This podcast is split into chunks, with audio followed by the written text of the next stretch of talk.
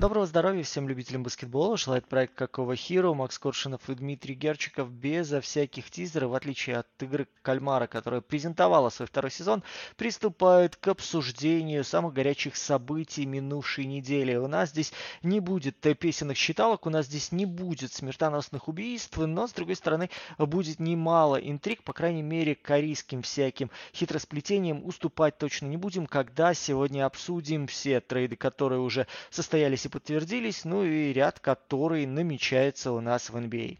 Вы знаете, на самом деле, э, то, что делает офис Вашингтона, очень похоже на то, что происходит в корейском сериале, ведь и там, и там происходят действия, в которых не могут люди выиграть.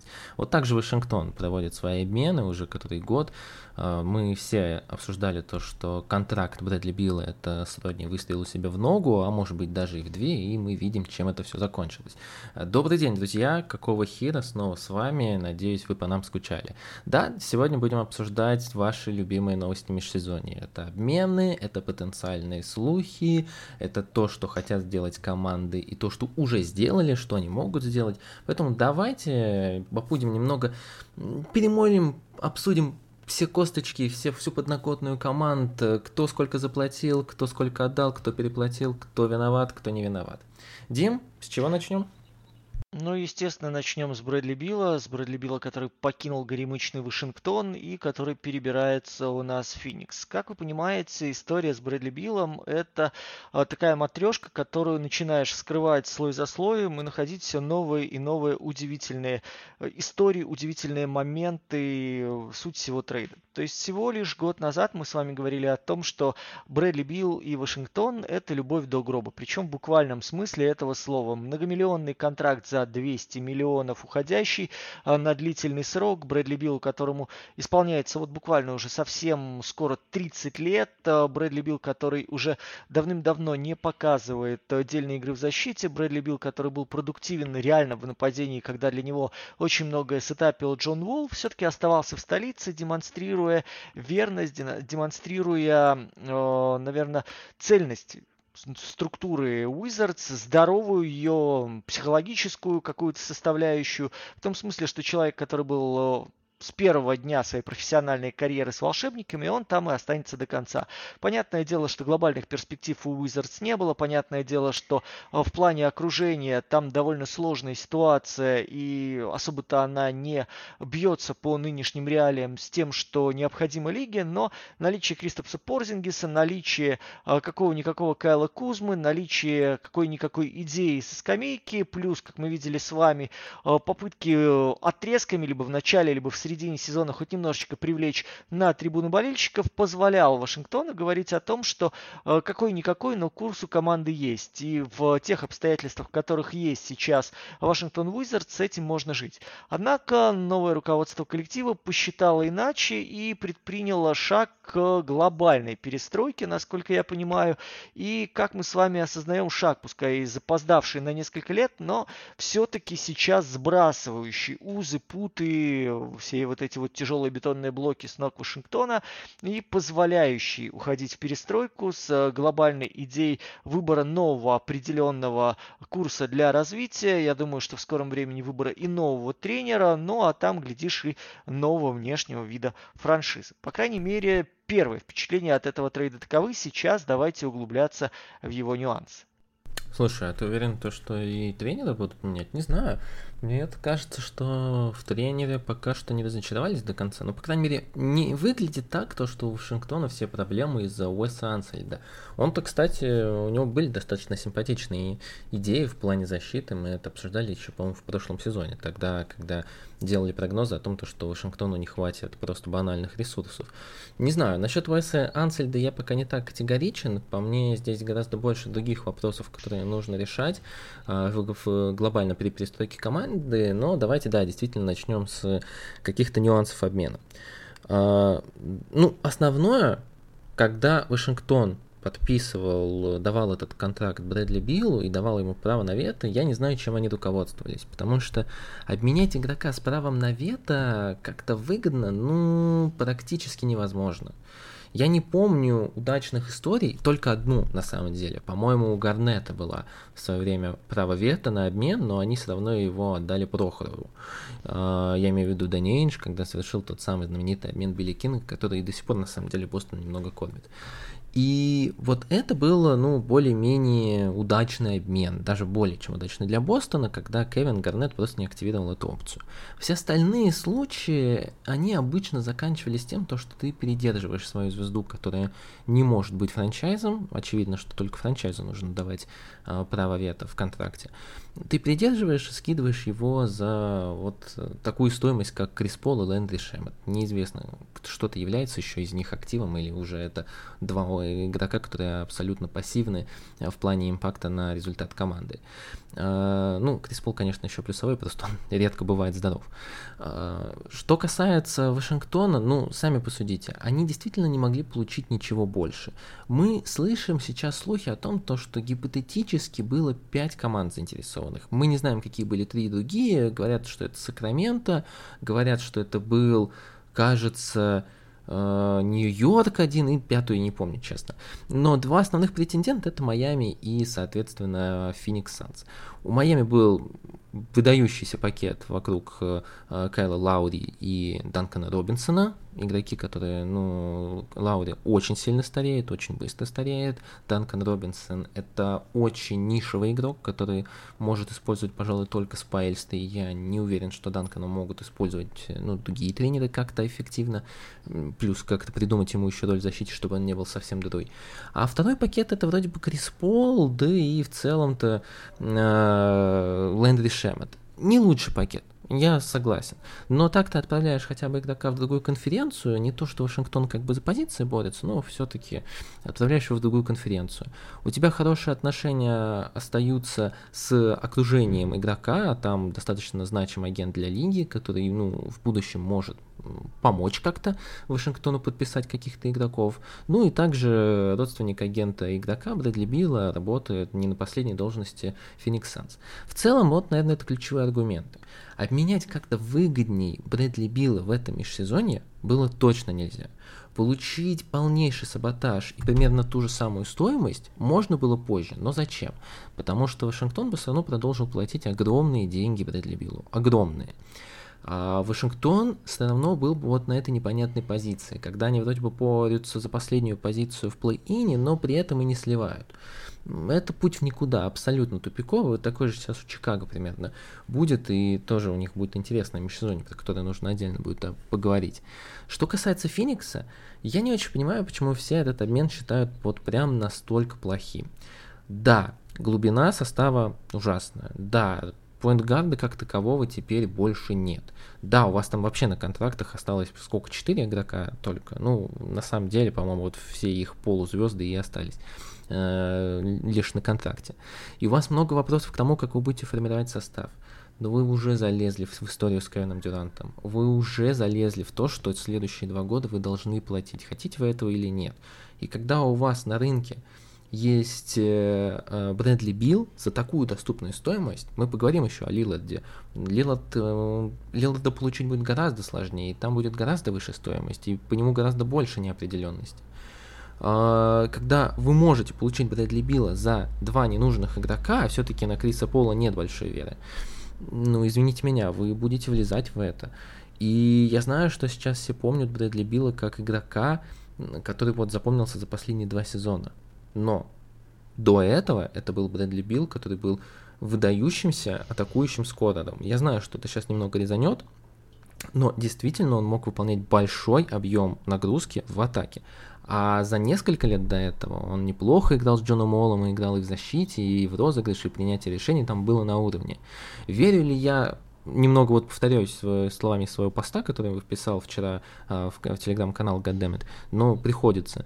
Верю ли я то, что этот обмен будет точно успешен? Да, конечно, нет. Ну, потому что действительно здесь вот ростер собирается вот прям с очень большими красными флагами, и каждый из них может в любой момент выстрелить. А, но то, что это неплохая сделка на бумаге прямо сейчас для Феникса, ну, кажется, что да не был бы состав Феникса намного глубже, если бы они оставили Шемета и Криса Пола на следующий сезон. Ну, вот честно. Поэтому вот эти аргументы для меня кажутся несколько странными. давайте пошагово пройдем в этом трейде. Первое. Вашингтон. Вашингтон у нас имеет что? Майкла Уингера, который приходит 24 мая, да, который э, полностью прибирает к рукам Вашингтон Wizards, Вашингтон Mystics, да, и команду G League. У нас приходит Уилл Докинс, э, который, помните, был там э, в Оклахоме у нас, да, и в 8 июня он назначается менеджером, генеральным менеджером, менеджером по баскетбольным операциям и так далее. Докинс и Уингер вместе работали в Оклахоме с 10 по 17 2017 годы, после того, как Уингер ушел в Лос-Анджелес Клиперс.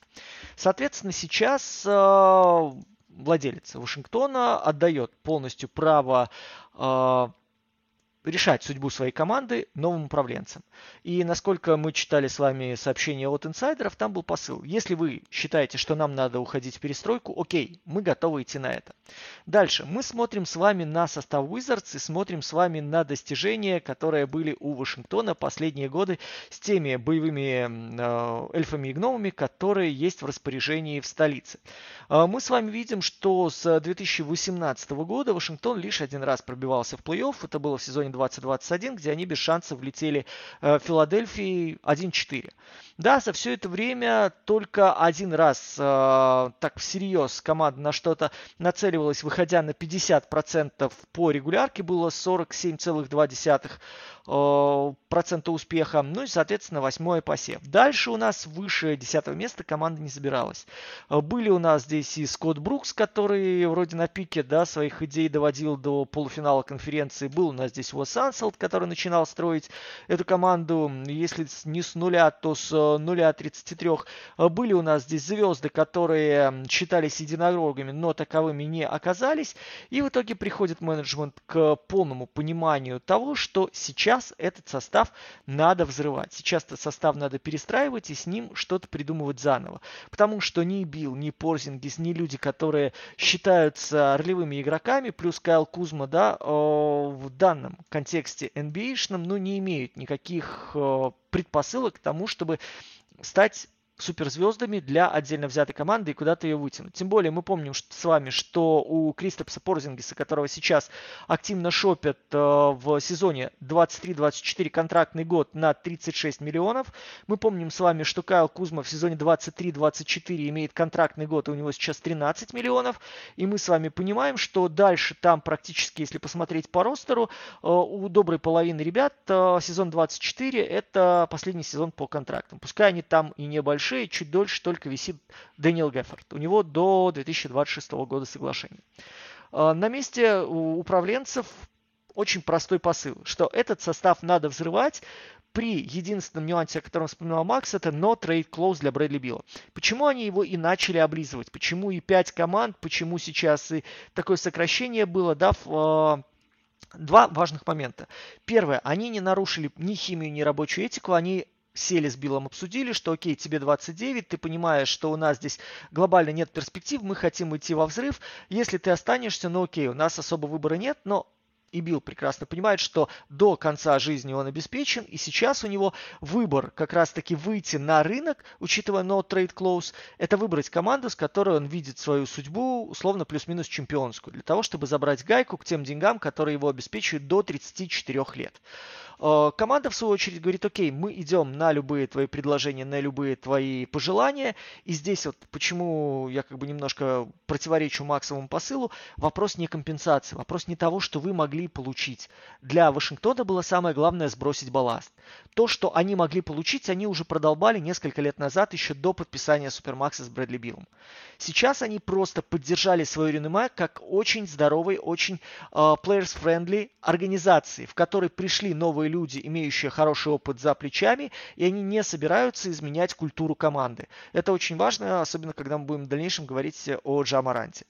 Э, у нас сейчас есть четкое понимание того, что Кристопса Порзингиса тоже торгуют, и, прости господи, Портленд Трейл Блейзерс туда смотрит.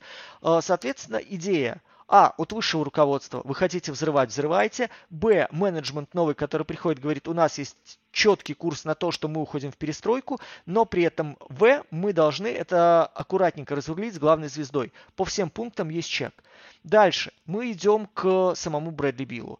Окей, он ищет варианты, которые ему кажутся наиболее привлекательными. Честно говоря, из Майами и Феникса для меня было куда интереснее его видеть в Майами при том, что, да, мы давно не помним его как первого номера, и, в принципе, как я уже упоминал, весь setup в паре двух маленьких Бо, Джон Уолл, Брэдли Билл играл Джон Уолл.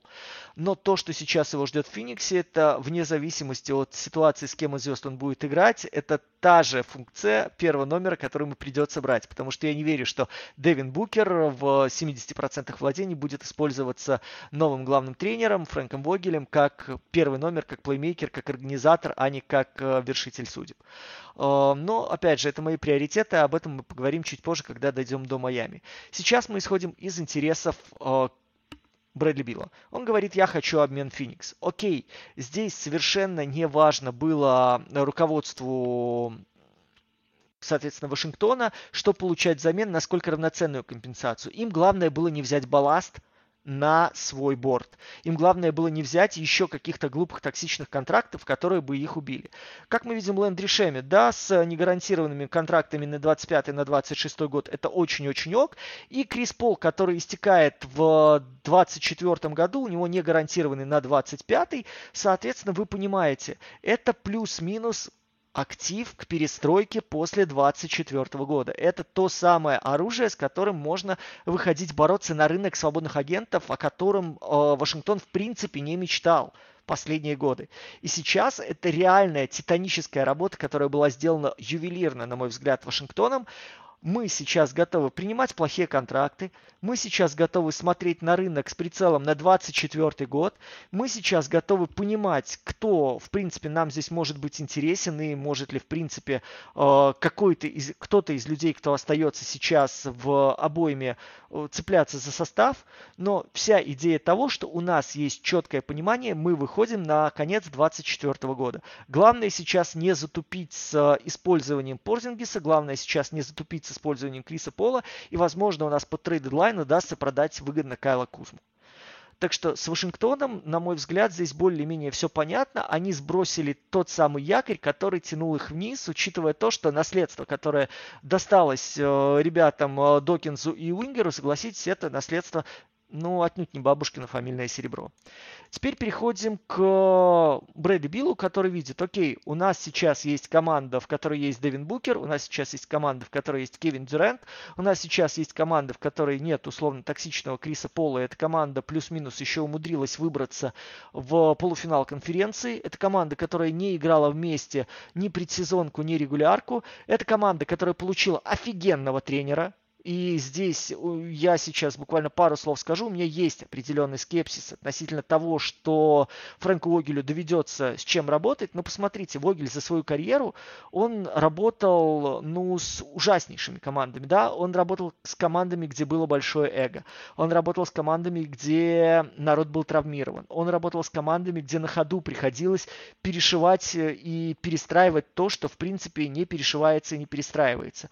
Он работал с молодыми командами, командами, если посмотреть на протяжении всей его карьеры, с командами возрастными и с командами, которые были в rebuild е.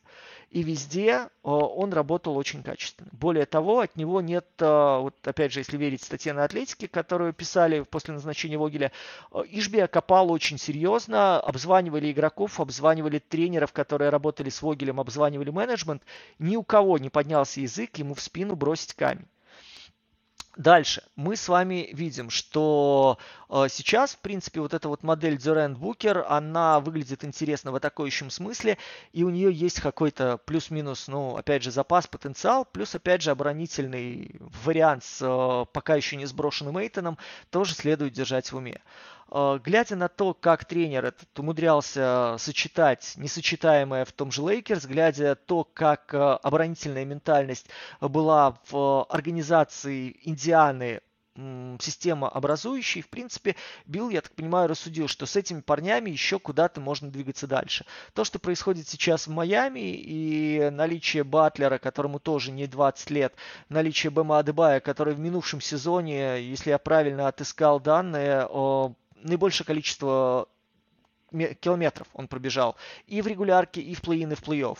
А, как посчитали а, американские специалисты, а, дистанция равносильна 9,5 марафонам.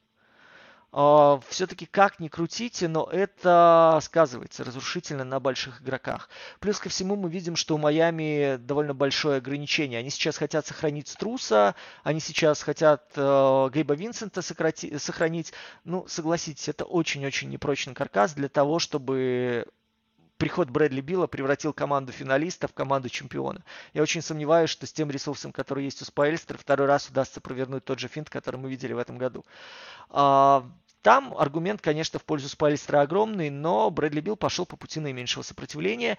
И здесь мы переходим к Фениксу. Вот здесь есть ряд моментов, которые меня очень сильно заставляют сомневаться в том, что это прям сработает на полную катушку. Мы понимаем, что Феникс не о перспективах, потому что все эти разговоры там о драфт-пиках, да, о каких-то там о возможностях в длительной перспективе, это все ерунда. Феникс это о победе здесь и сейчас, и Мэтт Ишби это тот Боули от э, баскетбола более американец-миллиардер, который да, да, пришел да. в Челси, который начал рассорить деньгами, разбрасываться. Я скупаю все, что блестит, я скупаю все, что с именем, я хочу собрать суперкоманду, которая выиграет здесь сейчас. Но, смотрите, Боули понадобилось полсезона для того, чтобы сейчас, благодаря своим связям с, арабским, э, Саудовской Аравией, начать распродавать свой звездный Челси на Ближний Восток, для того, чтобы, во-первых, э, выполнить пункт правил фейерплей финансового, футбольного, во-вторых, для того, чтобы хоть немножко привести в порядок состав, сбалансировать. Сейчас у Феникса нет ни одного вменяемого защитного специалиста на крыле. Но его просто нет. У нас есть только Тори Крейг, который придется затыкать все дыры. У нас огромные проблемы у Феникса для того, чтобы организовывать защиту на фланге в позиции 1, 1 2, 3. Даже туда можно сейчас смотреть. Можно я тебя поправлю, пока ты не ушел? Да. У Тори Крейга нет контракта на следующий сезон. О, окей. Вот у нас у нас большие проблемы, ребят, yeah, с тем, них... чтобы закрывать. Да, я вот тут расскажу. У них есть Дюрант, у них есть Букер, Эйтон, у них есть Билл теперь и не гарантированный Кэмерон Пейн и опция команды для Иша Уайнрайта. Я так понимаю, их защитник пока что это Иш Уайнрайт, потому что, ну, не Пейном ну... же. Ну и насколько я понимаю, э, четверка игроков там жирает, там должна где-то под, под 120, даже выше уходить, О, да? 40... Ну, на вскидку, ну, я... Вот давай вот так вот прям вот быстренько, чтобы 47 Дюрант, 32 Эйтон, это у нас уже 79, Букер 36, это это очень много. ну, 109, не для Букера. 115 уже, 115, да. 115, да, получается. И вот сколько там Билл получает, я, честно говоря, не Ну, помню. у него за 40 уже должно быть. Ну, вот 150. Вы считайте, 150 это уже это выше порога, это уже выше порога на роскошь. Порога на роскошь, ребят. А нам надо, смотрите, добрать фланговых защитников, это маст, потому что в структуре игры Фрэнка Вогеля, как вы помните, работа с пространством это ключевое. И даже при наличии мобильного большого, э, которым был э, Тернер, да, э, вам необходимо наличие людей, которые будут почищать пространство между дугой и линией штрафа, между штрафом и низом. Второй момент, который у нас есть сейчас. Вы скажете, окей, мы сбросим Деандре Эйтона и будем жить долго и счастливо. Я согласен, но у Деандре Эйтона, насколько я понимаю, контракт еще там на несколько лет вперед. И контракт отнюдь не мобильный и не гибкий. Плюс о нюансах э, работы с Деандре Эйтоном осведомлены все. Плюс все сейчас знают, что нужно Фениксу, поэтому обмен, если он состоится, будет э, с принципа, а давайте выкрутим Фениксу яйца и получим что-то полезное. А, дальше. У нас есть проблемы с организацией игры. Как я уже говорил, Брэдли Билл – это человек все-таки больше двойка. Это человек, работающий от мяча, это человек, работающий от движения вниз, это человек, угрожающий от работы, атакующий исключительно с мячом. А, организовывать игру, ну, я не вспомню. Отрезки такие, знаете, качественные, хорошие. Опять же, это надо погружаться во времена Уолла и Билла, когда они взаимозаменяемостью подтягивали Вашингтон. И э, тогда Брэдли Билл исходил ну, использовался как первый номер. В этой ситуации довольно сложно будет поделить э, функционал между Биллом и Дэвином Букером без ущерба для производства. Надо будет разводить их по первой пятерки, смешанной пятерки. Надо будет думать, как Дюренту работать в позиции тройки длинного четвертого. Здесь уже как Вогель будет строить, это, кстати, тоже очень интересный момент. И плюс еще одна ситуация. Уверены ли вы в дальнем броске Брэдли Билла? Уверены ли вы в кучности этого дальнего броска? В последний сезон, да, необходимость в нем возросла, но лишь потому, что Уэс Ансельд отодвигал игру на периметр. Мы видели с вами, что они даже местами играли out. Они старались выдвигаться наверх для того, чтобы раскрывать пространство, и Билл туда мог клиниваться. Но если они отваливались на периметр и уводил Порзингис своего, особо народ не, не скучал и не грустил, если оставались на противоположном фланге три. И при условии, что какой-нибудь там, я не знаю, прости господи, Геффорд пойдет на кольцо и что-то там попробуют снять, дальше движение сверху особо не наблюдалось. Если мы сейчас поверим в то, что Билл будет угловой э, тройкой, ну, в плане человеком, бьющим с дальней дистанции, может быть, действительно бьющим третьим, мне сложно придумать идею распределения мяча, сложно придумать идею движения мяча для этого Феникса. Вогелю будет непросто, потому что мы помним с вами а, Лос-Анджелес Лейкерс, где довольно сложно строилась система защиты и провисала откровенно позиция, но там провисал больше периметр, окей. А, здесь у нас с вами, ну давайте представим, что Букер с Биллом все-таки попытаются хоть как-то латать дыры, но без надежного стопера на тройке, на фланге мы ничего толкового с вами не получим очень много моментов, где надо подводить, э, ну, знаете, имеющиеся вот эти ресурсы под нужное для Феникса кадры. Пока мне довольно сложно представить, что у Ишби это получится. Пока мне довольно сложно представить, что людей, которые поедут в этот Феникс, знаете, за гайками, как это было последние там, 5-7 лет, наберется достаточно, чтобы мы придумали достаточно глубокий состав фланговый Феникса для разрушения. Посмотрите, на чем а, люди напарывались на Денвере в этом году. На том, что Денвер ставил атлетичных флангов, на то, что Денвер ставил атлетичных высокорослых э, игроков периметра, на то, что Денвер очень грамотно агрессивными и активными действиями съедал пространство уже от дуги наверху вниз к линии штрафа. Сейчас Феникс остается уязвим именно к этой проблеме. Да, опять же, я понимаю, что есть Деандре Эйтон, да, есть какие-то, наверное, идеи по тому, как его сбросить, но я крайне сомневаюсь, что там есть хороший ресурс для того, чтобы э, привлекать народ к Деандре Эйтону. Ну и плюс ко всему давайте вспомним о том, насколько уязвим был Брэдли Билл в защите. Давайте вспомним о том, что в принципе у нас э, Вашингтон э, с ним на площадке запускал довольно много. Давайте вспомним о том, что э, в целом это не тот игрок, который вам э, дает идею по нейтрализации соперника на дуге при переводе его вниз. Потому что в целом у нас э, ну, есть ощущение, что именно туда и будут бить. Э, Феникс в прошлом сезоне показал нам, что уязвимость в защите там более чем серьезная. Ну и вы помните, да, что э, в среднем по второму раунду плей-офф, где Феникс проиграл, команда противника набирала в среднем за владение 1,22 очка. И в то время, когда у нас Букер выходил на 35 в среднем, в то время как у нас Феникс выходил на 60% реализации Э, по этой серии Феникс все равно играл от догоняющего. Все равно этого не хватало. Если вы верите в то, что приобретение Брэдли Билла поможет изменить этот дисбаланс, ну, вы, наверное, слишком э, серьезно живете в эту жизнь по принципу оптимистичности. Мне пока довольно сложно представить баланс, который Фениксу удастся откалибровать. Ну, давайте вот пару вопросов еще закроем и двинем, наверное, дальше, потому что, ну, у нас есть еще пару важных тем. Сначала про Феникс. Э, мне пока тяжело прогнозировать, как пройдет их э, перестройка. У них э, достаточно новый офис. Я уверен, что там есть идеи. Я бы не оценивал действия офиса по тому, что они должны были сделать из-за ошибок прошлого. Потому что Брэдли Билл это все-таки ошибка прошлого была. Давайте посмотрим, вот когда появится у нас первый кандидат на слив, возможно, это будет Портланд уже там на этой неделе, как офис Вашингтона будет себя подсовывать в э, ситуации, чтобы вот им скидывали плохие контракты. Вот если, вот по крайней мере здесь мы сможем увидеть, насколько Вашингтон хорошо имеет какую-то четко выверенную стратегию развития. Посмотрим, насколько быстро они будут избавляться от деструктивных игроков. Ну, например, Кайл Кузьма, он деструктивный игрок для развития ваших талантов, ваших молодых игроков, он ничему их и не научит, а будет забирать только глупые броски. Посмотрим, кого они выберут на драфте. Драфт уже на этой неделе. Там вот как раз говорят про Энтони Блэка, я в целом его и сватал в Вашингтон, было бы интересно посмотреть.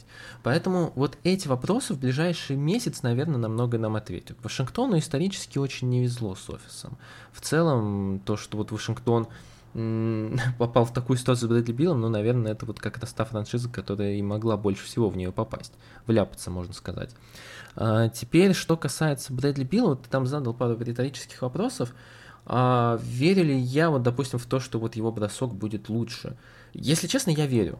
Я представляю то, что Брэдли Билл за последние два сезона ну, играл без полнейшей мотивации. Это плохо, это никак его не красит, но я думаю, что все-таки какой-то средний уровень, высокий, он сможет поддержать, он будет выше, чем последние два сезона. А, что касается розыгрыша, я здесь полностью присоединяюсь. Брэдли Билл никогда не был полноценным разыгрывающим, это классический комбо-гард. Он может играть пикинг-ролльное нападение, но с перевесом в э, сторону бросков. И в этом плане, ну, это не розыгрыш, это не совсем розыгрыш. Лучший игрок с мячом сейчас, ну, наверное, даже для меня Дюрант будет в команде. Вроде бы они все могут разыгрывать, но вроде бы никто не может именно вести полноценное нападение. Это, конечно, большая проблема для всего Феникса и для того, как они будут строить состав команды, э, игру команды. А, что касается их нападения, у меня вот был, знаешь, какой-то другой вопрос, тоже риторический. Вот мне кажется, вот в простое нападение с ними играть очень легко. Здесь каждый индивидуально сильный игрок катает из своей изоляции пикинг-ролла, будь у тебя второй Бруклинец, это будет легкое нападение. Очевидно, что, скорее всего, с таким нападением у них выиграть не получится, но для такого как раз э, э, офенса и нужен Деандре Эйтон. Вот Фогель может его как раз научить играть в правильный атакующий баскетбол для центрового, хотя вот ты уже говорил, затрагивал тему работы с Деандре Эйтоном, не факт, что получится у Фогеля найти к нему ключики. А, но Фогель всегда круто работал с большими. Да, да, я про это и говорю, он всегда работал круто с большими, и у него даже какие-то откровенные, ну, палки играли достаточно эффективно на обоих сторонах площадки, как Рой Хиббет. Рой Хиббет был очень хорош в свое время.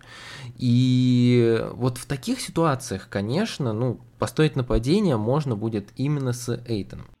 Еще один ключевой и концептуальный, на самом деле, вопрос для Феникса это то, как они будут работать с рингчейзерами. Ну, мы все понимаем ситуацию, уже и Дима хорошо про нее сказал, для Фогеля очень важно иметь хорошего защитного винга, но взять его получится только из рингчейзеров. Мы понимаем то, что сейчас 12 спотов э, в ростере как минимум нужно занять. Для этого нужно еще найти 8 человек, ну окей, если вы сохраните Уайнрайта, хотя он, как ни парадоксально, но сейчас слишком дорогой уже для Феникса. Если вы сохраните Пейна за 6 миллионов, тоже очень дорого, то тогда вы сможете там э, только 6 человек вам будет нужно найти.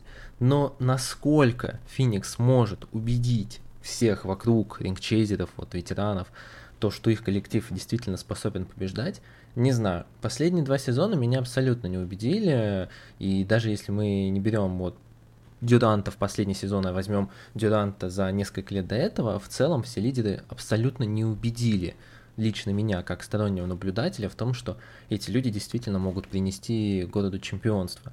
Убедят ли ветеранов? Ну, думаю, кто-то и заглянет. Будут ли это сносные игроки? Вот тут я уже совсем не уверен. Не уверен, то, что Феникса получится провести качественную трансферную работу в этом межсезоне. Но посмотрим. Оно только начинается. Возможно, и Деандре Эйтон будет обменен, но если его обменяют, то тут очень будет много вопросов как смогут ли они получить бигмена, который будет подходить под Фогеля и под построение нападения, которому придется ставить очень много заслонов, очень много бегать, очень много делать черновой работы. Это очень штучный товар, и на самом деле сейчас вот прям доступных таких на рынке я не могу вспомнить. Слушайте, ну вот в контексте еще обменов сейчас э, Майами мне все никак не дает покоя, потому что, с одной стороны, вы справедливо скажете, смотри, чувак, они по функционалу с Джимми Батлером очень похожи. И, в принципе, подобный дубляж э, не пойдет на пользу команде.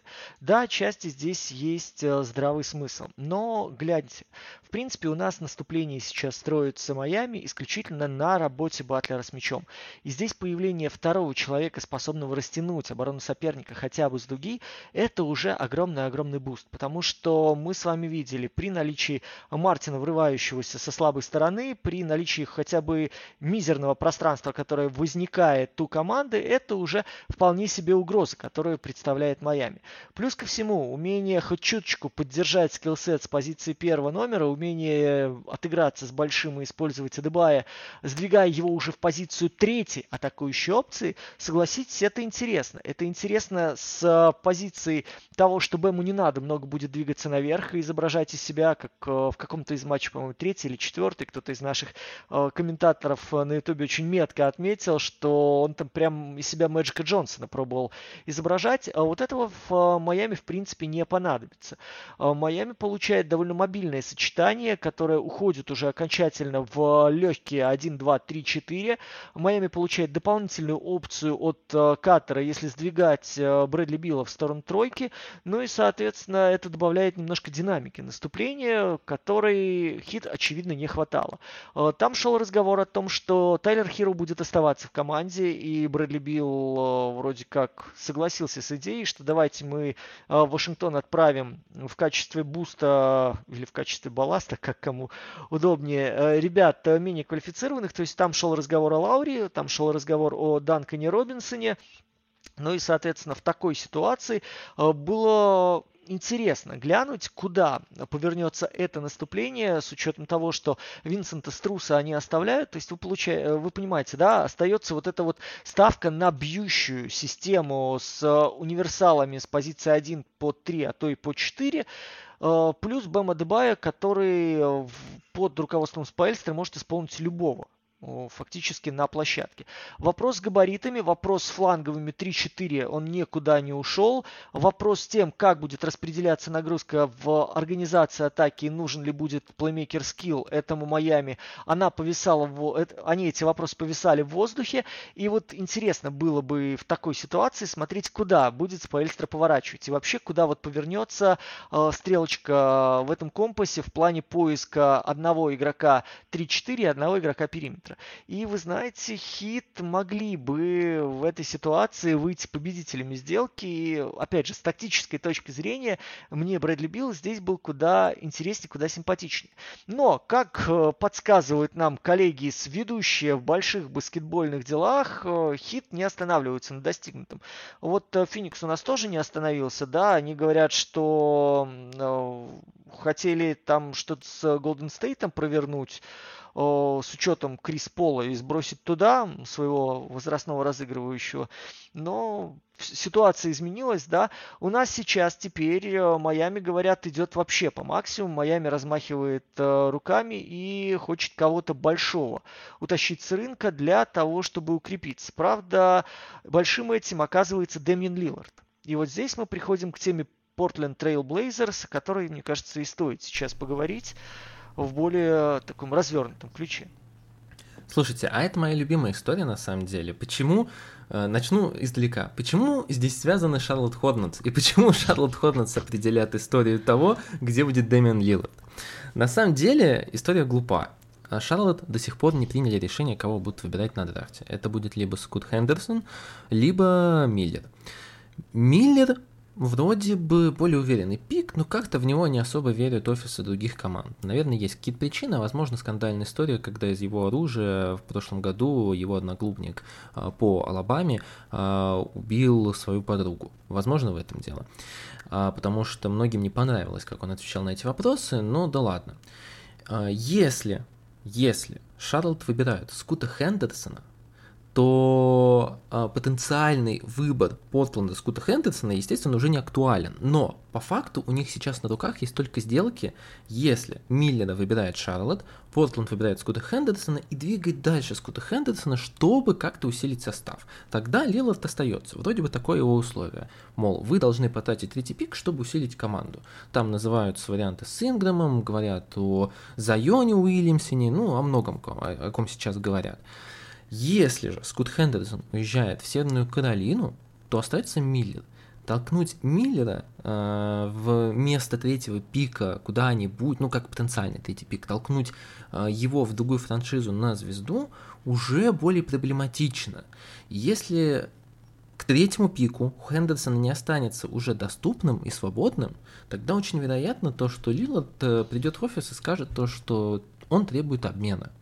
А вроде бы с Лилардом, как с человеком, который так много отдал команде, так много дал франшизе, штату и тому подобное, ну, вроде бы с ним как-то, наверное, будут прощаться как с Уэсбруком, то есть полюбовно, чтобы всем было плюс-минус выгодно. И Лилов нормально ушел в нормальную команду, не сделав их полностью голыми, а, да и в целом, чтобы и Портланду хоть что-то да досталось. Здесь Майами выглядит как потенциальным кандидатом.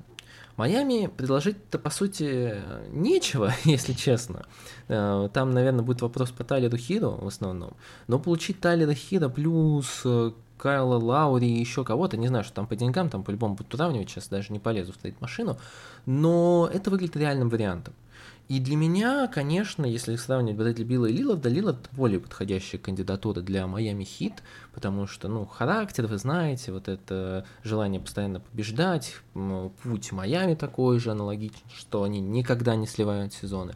В целом здесь появляется вменяемый, наконец-то, Скотт, который может а, в отсутствие стабильной атаки действительно набирать большое количество очков. Здесь появляются новые варианты для нападения. Здесь Адебаю наконец-то не будет вашей второй, а иногда и первой опции в атаке. Здесь более органично уже смотрятся все эти ролевики, которые выходят очень точечно. В общем, ну, действительно, Майами не хватает такого игрока. Майами не хватает возможности скинуть нагрузку с Батлера, чтобы Батлер мог больше делать владение без мяча. Мы видим, что во время игры Майами зачастую стараются использовать им Батлера как а, катера на данкспот. Но при этом это не всегда получается, просто потому что он лучший игрок э, вашей команды, и к нему всегда особое внимание. С Лилардом такое может получиться, если он будет на паркете. И это очень интересный момент. Это для меня, наверное, ключевой вопрос вот ночи с четверга на пятницу, когда и будет происходить драфт.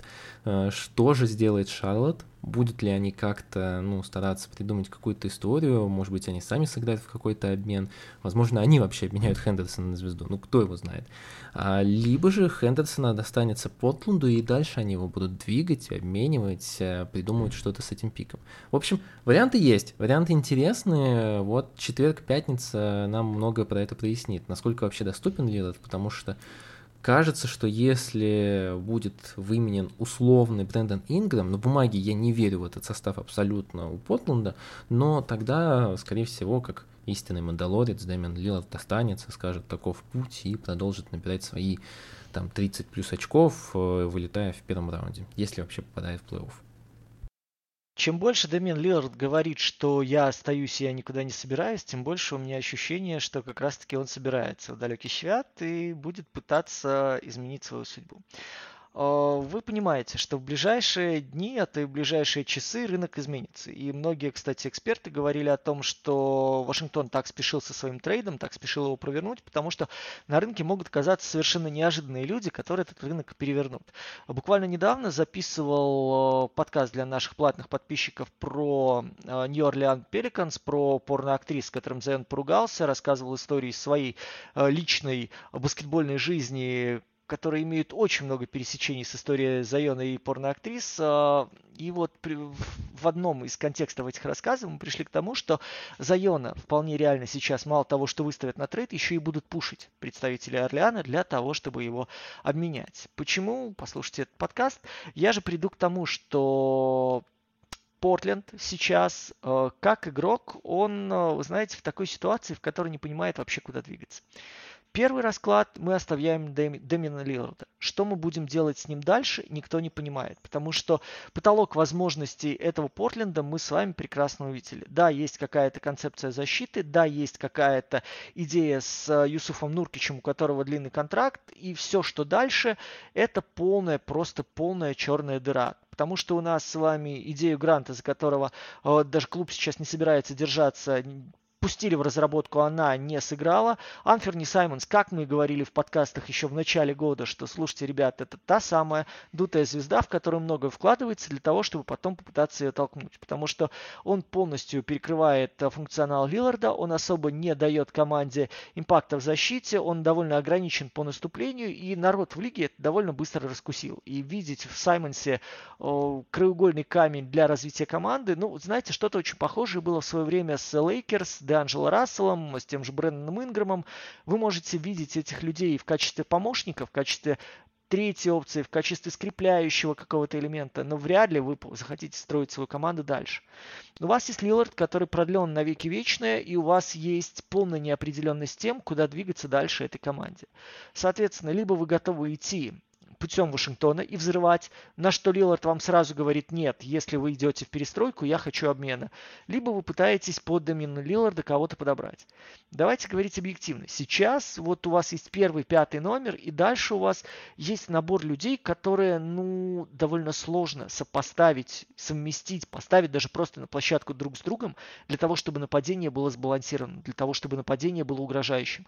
Вам нужна еще одна скоринг-звезда, вам еще нужна одна стабильная скоринг-угроза, которая даст возможность этому Портленду быть вариативным и даст возможность понимать, что надо подбирать в защите для того, чтобы команда выглядела цельно, команда выглядела сбалансированно. И в этой ситуации заход Майами на э, Домина Лиларда, которого сейчас, насколько я понимаю, там уже Джимми Батлер старательно обрабатывает, насколько это возможно. Это интересная идея, потому что это даст возможность Портленду наконец-то уйти в ту перестройку, которую Портленд заслуживает и за которую давным-давно надо было приниматься. Это даст возможность Майами получить того универсального 1-2, который позволит э, в комбинационный баскетбол играть э, хит более осмысленно, который, э, мне кажется, немножко вправит мозги Тайлеру Хиру, которого переведут тогда все-таки уже не с 2-1, а в 2-3. И это Майами, сохраняя свою вот эту гномическую сущность, да, невысокорослой мобильной пятерки, она все-таки станет более упорядоченной, более организованной. Э, это даст, в принципе, хит очень хорошую этику, очень надежного исполнителя, который никогда не был замечен в говнизме.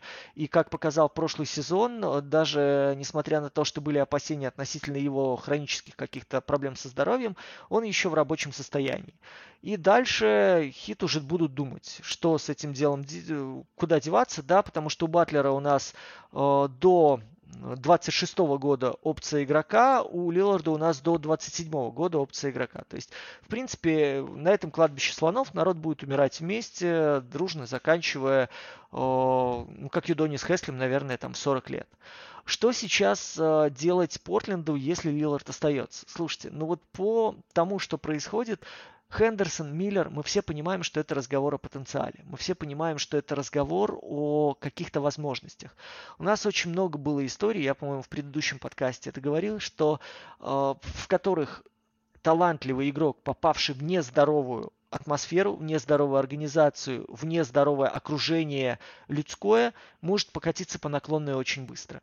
И весь этот потенциал окажется очень-очень условным и далеким от реализации. Сейчас мы с вами прекрасно понимаем, что э, Вамбаньяма, он абсолютно неприкасаем, и, собственно, дедушка Попович для этого будет продлять контракт, становясь самым высокооплачиваемым и долгоиграющим тренером в истории. И вот идея с Хендерсоном плюс э, с Миллером, она определит, в принципе, направление развития сразу нескольких команд. И в этом контексте, мне кажется, что идея как можно активнее сейчас Портленду проявлять себя и пытаться двигать э, те ресурсы, которые есть, это единственный шаг для команды, единственный шанс для команды э, хоть что-то в ближайшее время, в ближайший год-два еще сделать для Дэмиена Лиларда. Но это практически нереально. Поэтому мой прогноз то, что Лиларда будут шопить. Мой прогноз в том, что Портленд уйдет в перестройку, и мой прогноз в том, что Лилард все-таки придет в более-менее здоровую организацию уровня Майами Хит. Потому что вы знаете, если Петрайли что-то задумывает, если Пэт Райли что-то хочет, как там пела Земфира, если мне хочется сбудется или что-то такое. Вот э, в случае с Хит они уже нам не раз показывали, что умудряются тырить из-под носа активы э, и проводить сделки, в которые не верит никто. Но вот сейчас у меня стойкое убеждение, что Майами сумеет такие тому же Портленду впарить свои ненужные истекающие старые кости для того, чтобы получить здесь сейчас классного, пускай стареющего, но все еще умелого игрока, который точно не превратится в Кайла Лаури. Я вроде бы и больше склоняюсь к твоему прогнозу, но, наверное, останусь без него. Потому что есть один фактор, который меня всегда поражал. Вот в НБА, мне кажется, это уже какой-то офис мем, и это я, конечно, про Портланд то, как они начали свою перестройку год назад, э, ну, условно начали, они обменяли, когда э, сделали тот обмен с Клиперс, э, обменяв, боже, Норман Паула, да, Норман Паула они меняли на Кеона Джонсона и мешок картошки. Э, что это было? Кавингтон там, по-моему, тоже уходил. Что это было? Зачем это было? Для чего это было? Вроде бы это уже была перестройка, но потом они как-то, окей, мы не представимся, посмотрим, на что еще Лилот готов. Я не удивлюсь, если, честно говоря, а, вот по последним там слухам, пусть они не самые проверенные, но Портланда действительно устроит Зайон Уильямсон. Я не удивлюсь, если они поверят в эту историю, что вот Лилард и вот Зайон Уильямсон это вот ваш контент. Ну и Джереми Грант там еще с Анферни Саймонсом. Безусловно, мне бы этого не хотелось. Я бы на самом деле взрывал бы независимо от ситуации, где будет Хендерсон, не будет Хендерсон. Я бы взрывал бы этот Портланд, потому что, ну, очевидно, что у Лиларда осталось немного ресурсов, у Нуркича не осталось их, наверное, вообще. Все-таки у него все больше с каждым годом вопросы по его латеральной подвижности и потому, как э, ему оставаться эффективным активным на площадке, играя против смолбола. Здесь, ну, действительно много нюансов. А, здесь вопросы по вашему составу, который, ну, тоже нужно развивать. Шейден Шарп, э, вроде бы талантливый, но мяча он не получит в ближайшее время. Анферни Саймонс, который, ну, тоже ни туда, ни сюда. Я бы, честно скажу, я бы из этого состава, наверное, бы и оставил бы там только Тайбула, Редиша и Шарпа. Даже Саймонса. Я бы дал бы ему годик, чтобы он набил бы свои там 25 плюс очков в среднем, и тоже бы постарался бы выгодно его обменять. Не выглядит он как человек, который действительно может быть франчайзом. И дальше спокойно стоил бы коллектив. Что выберет Портланд, не знаю, честно. Очень много сейчас говорят э, об, во-первых, ну, намерениях Нового Орлеана в любом случае сделать какой-то обмен. И я не удивлюсь на самом деле-то, если Лилард окажется не в Майами, а где-нибудь в другой команде, которая сейчас либо не фигурирует, либо очень мало фигурирует на рынке. Вообще не удивлюсь, это правда. А, Хочешь но... еще один факт э, в твою теорию заговора и Зайона, Давай. который оказывается в Портленде? А помните, где Зайон восстанавливался от травмы поначалу? и куда а, ездил. А, да, кстати, да. И куда, да. и каким врачам он доверял, и кого он расхваливал. Вот это был тот самый Портленд, в котором он провел довольно большое количество времени, э, в котором он, в принципе, я не могу сказать, что чувствовал себя комфортно, но там, вот пока он восстанавливался, помните, именно оттуда поступали в основном фотки, там не было говна, там вот на какое-то время он лег на дно в брюге, и, в принципе, с, с этих самых пор мы начали вновь верить, что Зайон вернется. Да, да, кстати, да, тоже хорошая на самом деле теория. Но Зайона Уильямсона в Портленде это, конечно, будет мрачно. Это будет очень мрачная история для всех орегонских болельщиков, честно говоря, даже не знаю. с, как, с каким настроением можно входить в такой сезон. Посмотрим. У Зайона много проблем, они касаются в основном его игры за площадкой, на площадке есть проблемы. А, вот сейчас, если Пеликаны обменяют его в этом межсезонье, я буду максимально уважать весь офис Нового Орлеана, потому что, как кажется, это очень правильное решение. Очень много у него проблем и на площадке, и за площадкой.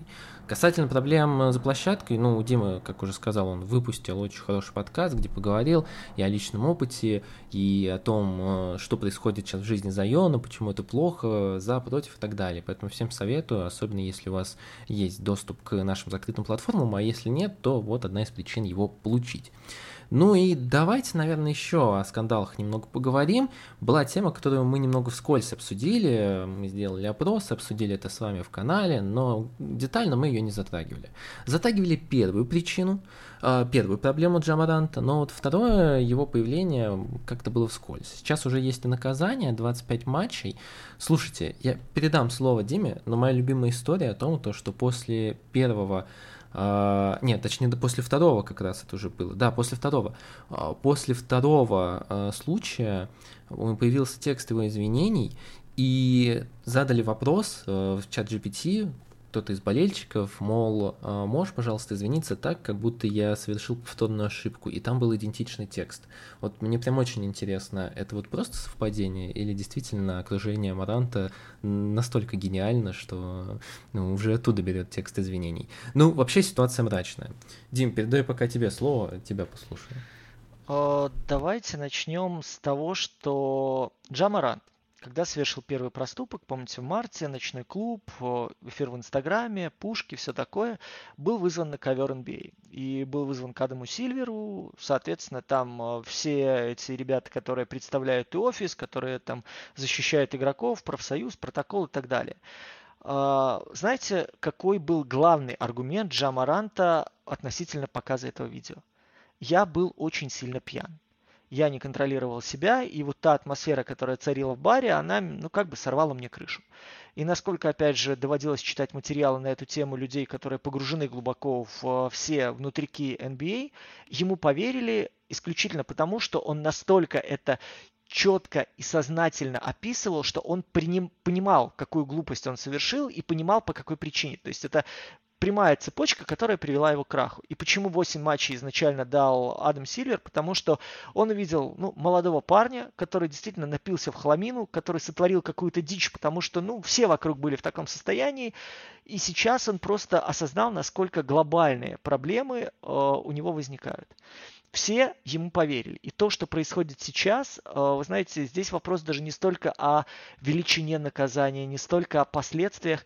Мы с вами понимаем, что человек четко Второй, второй -то эфир э, Маран был абсолютно треск, как мы видели, это уже день, это абсолютно другие обстоятельства.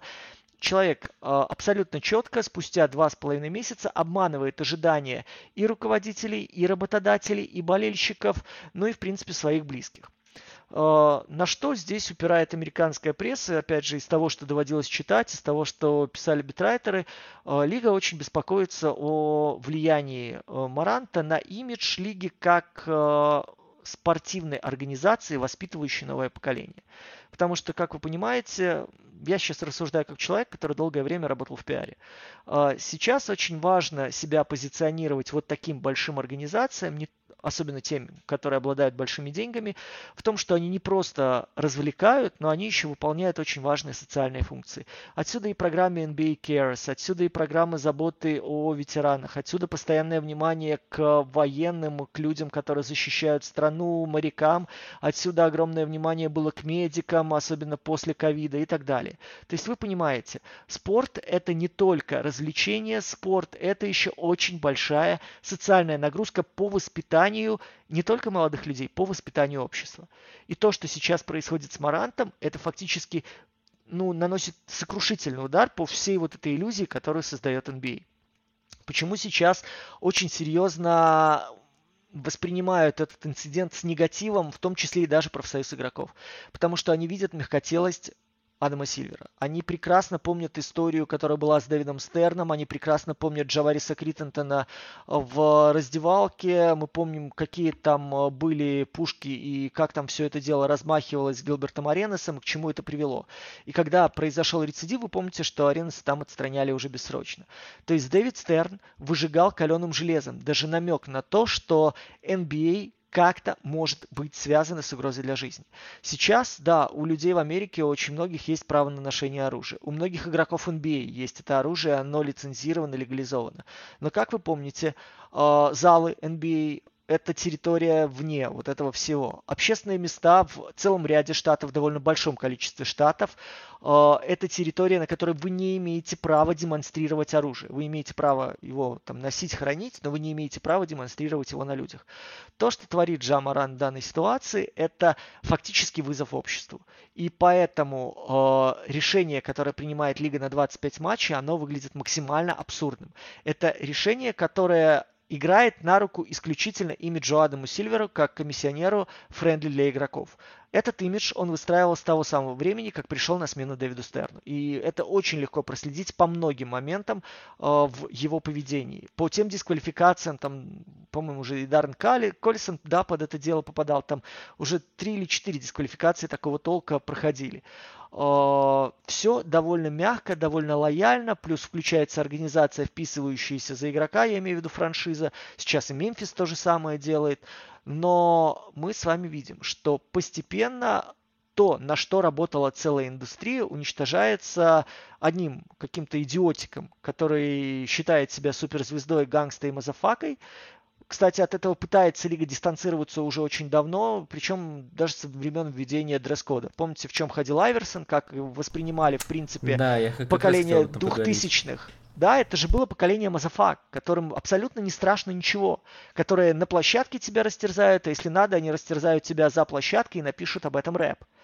Я не пытаюсь сейчас там вдаваться в морализаторство какое-то, я просто э, подчеркиваю вам те тенденции, которые были в лиге, которые, против которых начал бороться Дэвид Стерн и к чему он приводил. Дальше все NBA костюмы, в которых вы приходите, контракты, которые прописывают ваше поведение, а, список а, инициатив, в которых вы обязаны принимать участие, порядок проведения пресс-конференции, в чем вы должны приходить, как вы должны приходить, как вы должны отвечать на вопросы и так далее. Это все приводилось как раз-таки в рамках одной большой пиар-стратегии к очеловечиванию образа NBA и к глобальной социализации, влиянию на социум, который воспринимается всей страной и который поддерживается всей страной чуть ли не на государственном уровне. То, что сейчас делает Марант, это реально плевок в лицо. И в данной ситуации мы с вами не говорим о том, что это молодой человек, которому там 23 года, да, который склонен совершать ошибки.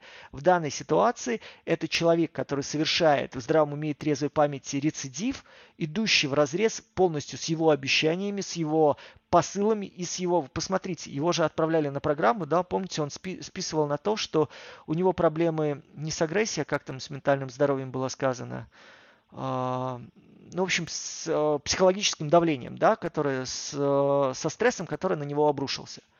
Сейчас мы видим, что Мемфис довольно давно вылетел из плей-офф. Мемфис, который должен сейчас наоборот идти, э, особенно после с конфликтом с участием Дилана Брукса, уходить в совершенно иную область. Мемфис, который должен восстанавливать свое доброе имя и свою культуру, которую прививал выздоровевший в Теннессе Зак Рэндольф, и который родил дальше. Вы помните, за изменение э, алкогольной культуры и дрочливой культуры в Теннессе в сторону, наоборот, очень такого праведного праведной жизни. И молодняк, который подбирался, и Тейлор Дженкинс, который остается у руля, он все это, наоборот, лишь культивировал.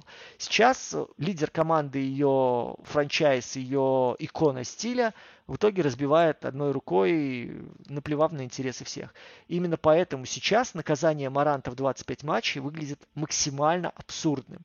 Потому что все то, ради чего культивировалось и создавалась э, вот эта, простите да, за тавтологию, культура NBA, она попирается одним из э, ее носителей в ну, этому молодому поколению, этим молодым новым ребятам. Тут я согласен полностью Димой, но хочу подметить два других момента. А, во-первых, мне очень страшно за то, что, возможно, Джамарант считает себя Айверсоном поколения. Это действительно очень плохая мысль, потому что Айверсон все-таки был, ну, скажем так, мейнстримным персонажем, как бы это, возможно, не обидно звучало. Айверсон был человек со сложной судьбой. Айверсон делал, жил свою жизнь не потому, что хотел выпендриваться и лишнего внимания, а потому, что он был таким. Вот там действительно, ну, кто знаком с биографией Айверсона, в целом, ну, понимает, о чем я говорю. А, Стерн, который, ну, рос, э, точнее, взял власть в лиге в 80-х годах, у него было, ну, куча конфликтов. Он очень долго работал над имиджем лиги. Почему это так важно? Потому что в 80-х, когда это была кокаиновая лига, у него был, допустим, вот, ну, самый знаменитый пример, мой один из любимых, на пике один из лучших защитников периметра 80-х, Майкл Рэй Ричардсон по прозвищу Шуга. И он получил три предупреждения, на третий он его выкинул из лиги, он Дэвид Стерн. А, окончательно выкинул из лиги, Майкл Ричардсон, естественно, расистами всех назвал тогда, мол, он Крис Малин бухает э, без отдыха, но при этом вот это была показательная история, после этого в целом спад, а, пошел спад э, кокаиновой зависимости игроков. И очень долго Стерн устраивал этот имидж, он очень долго по крупицам его собирал. Э, история с Айверсоном тоже ведь показательна была. Вот то, что э, когда он водил дресс-код, когда Айверсон сопротивлялся, и все равно Стерн гнул свою линию, чтобы построить нормальный образ. Мелос and at the Palace, ну, вы знаете все эти истории. И Стерн каждый раз показывал себя достаточно, ну, последовательным руководителем, который, ну, знает, когда нужно забанить. Окей, contender, да не вопрос, я Артеста забаню до конца сезона. Вообще никаких вопросов по этому поводу нет. А, и он всегда принимал жесткие решения, жесткие, но которые были правильные для лиги. В этом плане, ну, конечно, есть вопросы к Сильверу. Насколько он сможет вот, руководить лигой и не сделать ее окончательно friendly. Насколько он сможет э, не всегда прогибаться под, э, состав, а, под игроками, под звездами. Э, второй момент, который я хотел бы отметить, это Мемфис. Мне в целом ну, не нравится, как они работают с игроками. Я очень четко разделяю для себя вопросы офиса и тренерского штаба. В плане офиса, ну, Мемфис молодцы. Они собирают команду с низкими ну, драфт-пиками, делают выгодные обмены, работают очень качественно. Правда, молодцы. Что касается тренерского штаба, мне не нравится тренерский штаб Мемфиса. Возможно, я не прав, но они делают не самую качественную работу для команды столь юной, для команды, которая действительно там по среднему возрасту одна из самых молодых в лиге. Они должны расти не только физически, не только на площадке, но и ментально. То, что не происходит сейчас вообще с Мемфисом на протяжении нескольких последних сезонов. А, мы видим, что происходит с Диланом Бруксом. Ну, к счастью, этого человека уже не будет в Гризлис, я очень надеюсь. Я очень хочу посмотреть, кто ему даст 15 миллионов в год. Э, для меня это, конечно, будет каким-то шоком. Мы видим Марант, который, ну, делает рецидив, и в целом по поведению Маранта, по поведению его за площадкой, высказываниями, на площадке, вот эти его постоянные попытки сделать данки года через каждого соперника в краске. Не знаю, мне кажется, что тренерский штаб должен больше работать со своим ростером и со своими молодыми игроками, чтобы они росли и морально. Возможно, я слишком многого от них прошу, но, как мне кажется, здесь, конечно, роль команды тоже должна играть. Что касается Маранта, слушайте, ну, я очень надеюсь, то, что ему это не это внимание не не очень ему нравится. Как, как бы объяснить, чтобы вы поняли? Чтобы он не старался как-то это внимание обыгрывать в свою сторону. Ну, то, что вот, чтобы он не хотел быть вторым Айверсоном, потому что, ну, очевидно, то, что это совершенно другое время, это совершенно ненужная ситуация сейчас, это совершенно другой игрок и другая эпоха. Но пока что все показывает обратное. То, что Маран действительно со своим окружением попал в не то, что не очень хорошую ситуацию, попал в ситуацию, когда здесь явно нужно, ну, просто молчать уже, запирать себя в зале и через какие-то другие действия показывать то, что он действительно исправляется. Мы пом... Вы же помните, вот когда случилась вторая ситуация, спустя там два с половиной месяца, а, первая какая-то отговорка спустя пару дней вышла о том, то, что это был игрушечный пистолет. Ну, то есть, не знаю. Сейчас, насколько я понимаю, эту тему уже замяли, и вроде бы все признали то, что да, Марант просто глупый, но вопросы есть э, к тому, как все-таки, кем себя Марант окружил. При этом я не виню его друзей. Вот тут тоже важно понимать. Я не виню его друзей, потому что на втором видео мы видели то, что его друг как раз попытался отвести камеру, но Джа зачем-то начал показывать пистолет. Но то, что Джа Марант сейчас развивается как игрок, но не развивается как личность, для меня очевидно. И большие вопросы к Мемфису. Точно ли вы уверены, что вас, ваш франчайз на следующие 10 лет это Джамарант, и вы сможете построить команду вокруг человека, который ну, не учится на своих ошибках, причем не учится ни на площадке, ни вне площадки. Это большие вопросы. И ну, я не могу здесь винить и не офис команды даже, потому что ну, такие ситуации непрогнозируемые. Но вот будет очень интересно посмотреть, э, как будет развиваться карьера Джамаранта в следующие несколько лет. Я не исключу то, что у него будут не такие рецидивы, но будут какие-то другие ситуации, которые он будет влипаться, и больше он станет каким-то, ну, хайповым игроком, но не про результаты. Хайповым не из-за результатов, не из-за побед, не из-за действий на площадке. Давайте еще один важный момент здесь отметим. У Джамаранта вполне нормальная семья. У Джамаранта нет каких-то историй именно, знаете, с детства, да, которые могли бы его там надломить, которые могли бы сотворить ему какую-то вавку в башке и которая могла привести вот к таким печальным последствиям. Второй момент. В клубе всегда должен быть человек, который влияет на вашу звезду, который может поставить ее на место, либо э, спасти молодняк, который зарывается. Ну, понятное дело, что Юдо Адониса Хеслима вспомнят все, но опять же э, история о Зайоне Уильямсоне и Терезе Узерспун, да, которая выступала чуть ли не нянькой для Зайона Уильямсона. Сейчас у Мемфиса таких людей нет. Сейчас, в принципе, Мемфис, который взлетает и переживает такой, знаете, э, своего рода, наверное, overperformance. То есть, когда команда заряженная на потенциал, на молодость и на э, взросление прямо в процессе своего развития, она добивается сходу очень-очень многого, и, соответственно, от нее ожиданий больше, на нее народу начинает ходить больше. Э, помнится, у нас в Мемфисе э, со времен, наверное, Марка Газоля, таких вот и, опять же, уже вспоминавшегося сегодня Мишки, никого глобально не было, да, э, Зака Рэндольфа. Сейчас, если посмотреть на скамейку, мне сложно представить, кто этому Джамаранту может вправить мозги и кто может вообще оказаться ментором, которого он готов слушать. Потому что единственный человек, которого он слушает, судя по всему, какой-то рэпер, который рассказывает всем, что надо размахивать пушками, надо там э, выходить на улицу и доказывать всем, э, кто на самом деле бич, а кто пуси. И вот пока этого не произойдет, пока не найдем мы варианты, при котором у Мемфиса появится человек, голос в раздевалке, появится авторитет, способный э, с Марантом как-то управляться, я не знаю, или как-то на него влиять, то ничего хорошего мы с вами не придем. Сейчас Тамаранта не только на 25 матчей отстранили, ему запретили участвовать во всех мероприятиях э, клубного толка, то есть и благотворительных, и тренировочных, и появляться на играх. Сейчас Марант фактически предоставлен сам себе. Мемфис говорит, что мы будем поддерживать его, будем оказывать ему всяческую помощь, но в чем это будет выражаться? Как это, в принципе, может сейчас повлиять на игрока? В этой ситуации очень много вопросов, в этой ситуации очень много таких таких тонких моментов, где, с одной стороны, человек должен нести ответственность за свои действия, с другой стороны, мы с вами понимаем, что здесь без влияния извне, без поддержки извне чего-то добиться будет э, невероятно сложно в плане исправления ситуации. И здесь, мне кажется, это еще очень серьезное испытание на прочность для самого, э, для самой организации Гризлис в плане спасения своей звезды, а не раннего трейда в отчаянии, в разочаровании от того, что мы не можем вернуть ее на путь истины. Слушайте, да, вот это тоже интересная тема, я имею в виду про менторов.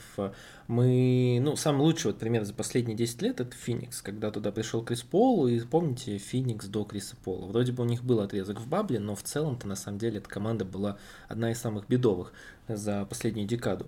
И там действительно всегда избегали почему-то менторов, не подписывали нужных игроков. Вот глядя сейчас на возрастной состав, ну, если распределить, отсортировать игроков по возрасту в Гризлис, то два самых старших игрока это Дилан Брукс, ну, сами понимаете, это, это явно не ментор, и Стивен Адамс. Стивен Адамс крутой, но все-таки он, насколько я понимаю, насколько вот известно, он больше такой, знаете, молчаливый член команды, который, которого все уважают, но при этом он не прям такой вот голос раздевалки. Поэтому да, безусловно, вот здесь условно Юдонис Хаслем, не играющий, приносил бы достаточно много пользы всему составу. Слушайте, ну и последняя тема, которую нужно обсудить. Карл Энтони Таун, самый талантливый игрок поколения. Ну, конечно, нет, конечно, это обсуждать мы не будем. А вот то, что Дэймонд Грин отклонил опцию на следующий год, вроде бы новость ожидаемая, но чуточку стоит про нее поговорить. Потому что Грин вызывает смешанные эмоции. Это игрок, которого вы ненавидите, вы не хотите, чтобы он играл в команде соперника, но желаете страстно, чтобы он был в вашей команде. Ну, скорее всего, практически все, я думаю.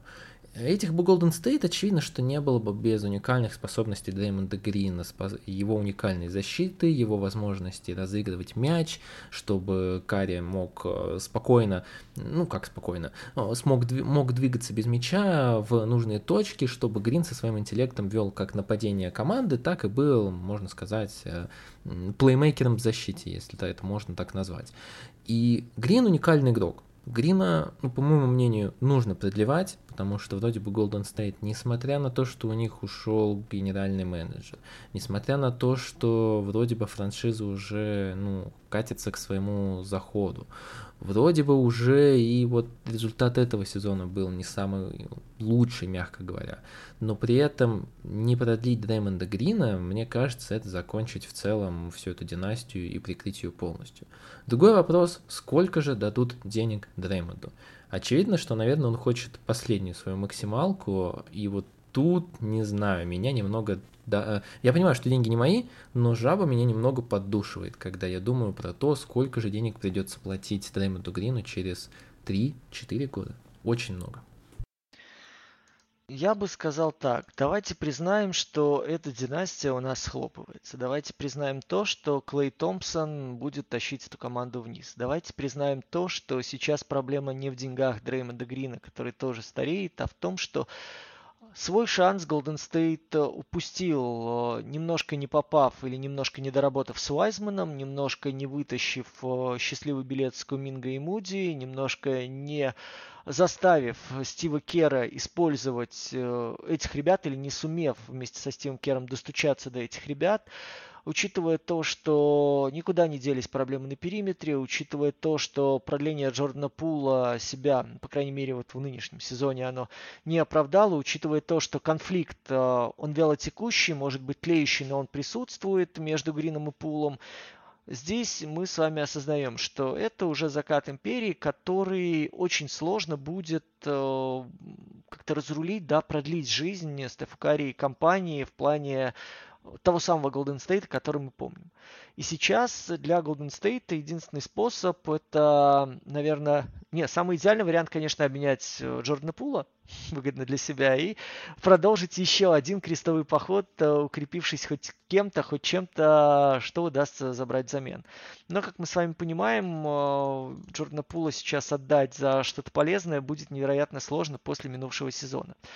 Что, мне кажется, придется делать Golden State? Они будут с Грином разговаривать и будут за него бороться до последнего. Здесь давайте поставим себя на место Грина.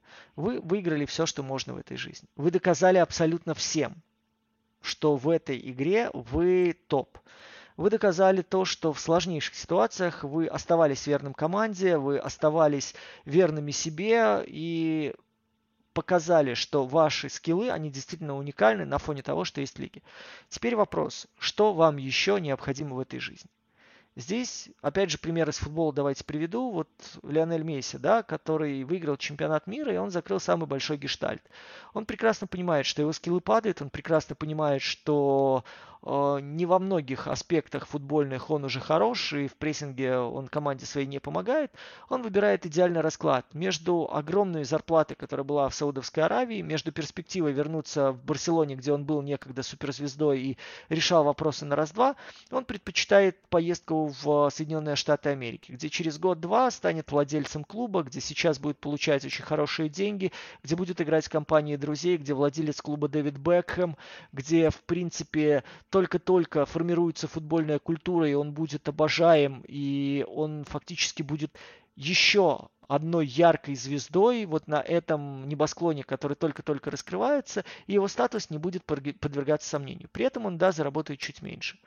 А сейчас вот у Дреймонда Грина схожий выбор. То есть у него есть вариант искать максимальный контракт на рынке вне зависимости от того, какая команда это будет, вне зависимости от задачи этой команды, потому что для него будет за, главное, где это заработок, это получить действительно ту, э, те деньги, которые он хотел получить и которые вместо него получил э, Джордан Пул. Второй вариант это идти на уступки Golden State, делать э, красивую мину при не самой хорошей игре менеджмента, помогать Данливе младшему э, на первых порах, дальше претендовать на какую-то роль в структуре клуба, а может быть и на часть э, этой самой франшизы и пытаться Golden State все-таки довести еще разок до какой-то знаменательной вершины, показав в том числе и Джордану Пулу пример, как следует себя вести и как решать кризисные ситуации. В... Он уже показал. Ну да, да, но я имею в виду не с позиции силы, да. И третий вариант – это поступать примерно так же, как Брэдли Билл. То есть говорить с руководством, окей, я понимаю, что здесь надо что-то делать, менять меня уже мы не можем, я выхожу на рынок. Если мы ничего не сумеем здесь, я не знаю, здесь какой-то sign and trade возможно еще или нет, давайте я помогу вам хоть чем-то. Здесь, наверное, надо Рому Сприкута призывать в комментарии, либо обращаться за отдельной консультацией. Но суть в том, могу ли или я, еще подписавшийся дальше через трейд, принести вам хоть что-то, хоть какие-то активы, чтобы не терять меня впустую, а я пойду другим путем. Вот это исключительно теперь, знаете, такой, с одной стороны, моральный, с другой стороны, материальный выбор. То, что Дреймонд Грин сейчас о, должен выбирать не эмоциями, а умом, это факт. И то, что его решение, случись оно далеким, да, случись ему принять решение уйти от Голден Стейта, никаких вообще ни претензий, ни каких-то увещеваний ни самому Грину, ни офису Голден Стейта здесь быть не может. Естественно, офис будет отталкиваться сейчас интерес, от интересов игрока. Э, стоит ли платить минималку, вот этот последний твой, да, момент, который ты заявил, давайте говорить объективно, для чего? Ну, в этой ситуации мы с вами прекрасно понимаем, что Последний год Клея Томпсона. Здесь вы можете нагружать там платежку контрактом Грина, дичайший контракт Пула, и мы с вами понимаем, что новое коллективное соглашение для команд, у которых будут три звезды на колоссальных контрактах, это убийство. Учитывая то, что у Golden State нет блестящих активов, которые можно дальше использовать для усиления состава на ходу, учитывая то, что элемент старения активно сказывается на этой команде, которая зависит от движения, которая зависит от создания пространства, от создания опций для атаки свободных. И опять же, очень серьезно вынуждает игроков работать на износ – с увеличением количества травм, которые мы наблюдали за последние два сезона, ну, ребят, мне кажется, это обманывать самих себя в том, что ресурс у этих Golden State достаточно большой, чтобы предлагать длительные и дорогие контракты Дреймонду Грину. То есть здесь будет какое-то шоу, если они договорятся на не знаю, минимальных, не минимальных условиях, ну, не на максимальных условиях для того, чтобы Дреймонд остался в команде и ей помогал. Я в это верю с трудом. Я думаю, что минувшее межсезонье и продление пула – это то, что у Дреймонда будет сидеть занозы в сердце. Поэтому в чем-то он пойдет команде навстречу, но явно жертв большими деньгами мы со стороны Дреймонда не увидим. Я, честно говоря, согласен, но я и не верю в максималку Дреймонда. Я думаю, то, что там будет какой-то большой контракт, возможно, даже частично гарантированный к последним сезонам не могу представить Дреймонда в абсолютно другой франшизе, не потому что он провел всю свою карьеру в Golden State, но просто мне тяжело. Я и боюсь, честно говоря, что меня Грин разочарует в другой команде, потому что, ну, помните историю, как э, Ронду, который, или как Уэйт, которые ушли из своих э, основных первых франшиз, и как они потом везде постоянно конфликтовали, не могли себя найти, при, э, какие-то требования у них были повышенные к другим игрокам, поэтому, не знаю, мне тяжело будет представить Грина где-то еще угодно. Думаю, на, и надеюсь на самом деле, потому что хотелось бы посмотреть на Golden State в нормальном состоянии еще хотя бы следующий сезон. Э, там Дреймонд подпишется не на максималку, на большой контракт, возможно, который даже будет снижаться к концу его э, карьеры, но останется. Это будет не максималка, но это опять же, сами понимаете, я даже, ну что значит даже, я далеко не Рома Сприкут, поэтому здесь даже не буду никак прогнозировать. Вот. Посмотрим. Эта неделя будет очень интересная. Небольшой факт-чекинг, который вот произошел вот буквально во время нашего подкаста в рамках обмена Феникса и Вашингтона. Еще Айзея Тот и Джордан Гудвин переедут с, э, получается, восточного побережья в Аризону. И это на самом деле ничего не меняет и не добавляет ничего нового, потому что оба игроки, оба игрока практически не играли в текущем сезоне. Поэтому подкаст остается актуальным. Я надеюсь, вы дослушали до этого момента. С вами был Какого Хира, Макс Коршунов, Дима. Друзья, я, как всегда, буду говорить одно и то же, пока ситуация на этой земле не изменится. Я надеюсь, что вы будете оставаться людьми, как бы тяжело вам не приходилось э, в это ужасное время. Я надеюсь, что вы не забываете совершать по одному доброму поступку в день минимум. Я надеюсь, вы не забываете говорить близким, что вы их любите, не забывайте беречь своих близких. Я надеюсь, что вы помните, что какими бы ужасными поступки диктаторов, которые развязывают войны, которые отдают приказы убивать людей, которые отдают приказы захватывать другие страны, уничтожать их язык и выдавливать людей куда-то в безвременье и безземелье. Эти времена обязательно пройдут, и мы с вами будем свободными, мы с вами будем счастливыми, мы с вами будем обниматься и обсуждать баскетбол, я надеюсь, вживую на своих любимых э, местечках, своих любимых городах, своих любимых странах. Поэтому оставайтесь верными себе, оставайтесь верными какого Hero. Мы скоро вернемся с новым подкастом. Вы даже не успеете посмотреть какую-нибудь серию Игры престолов или же вспомнить игру в кальмара, с которой сегодняшний подкаст начинался. Макс Коршунов, Дмитрий Герчиков. Всегда с вами.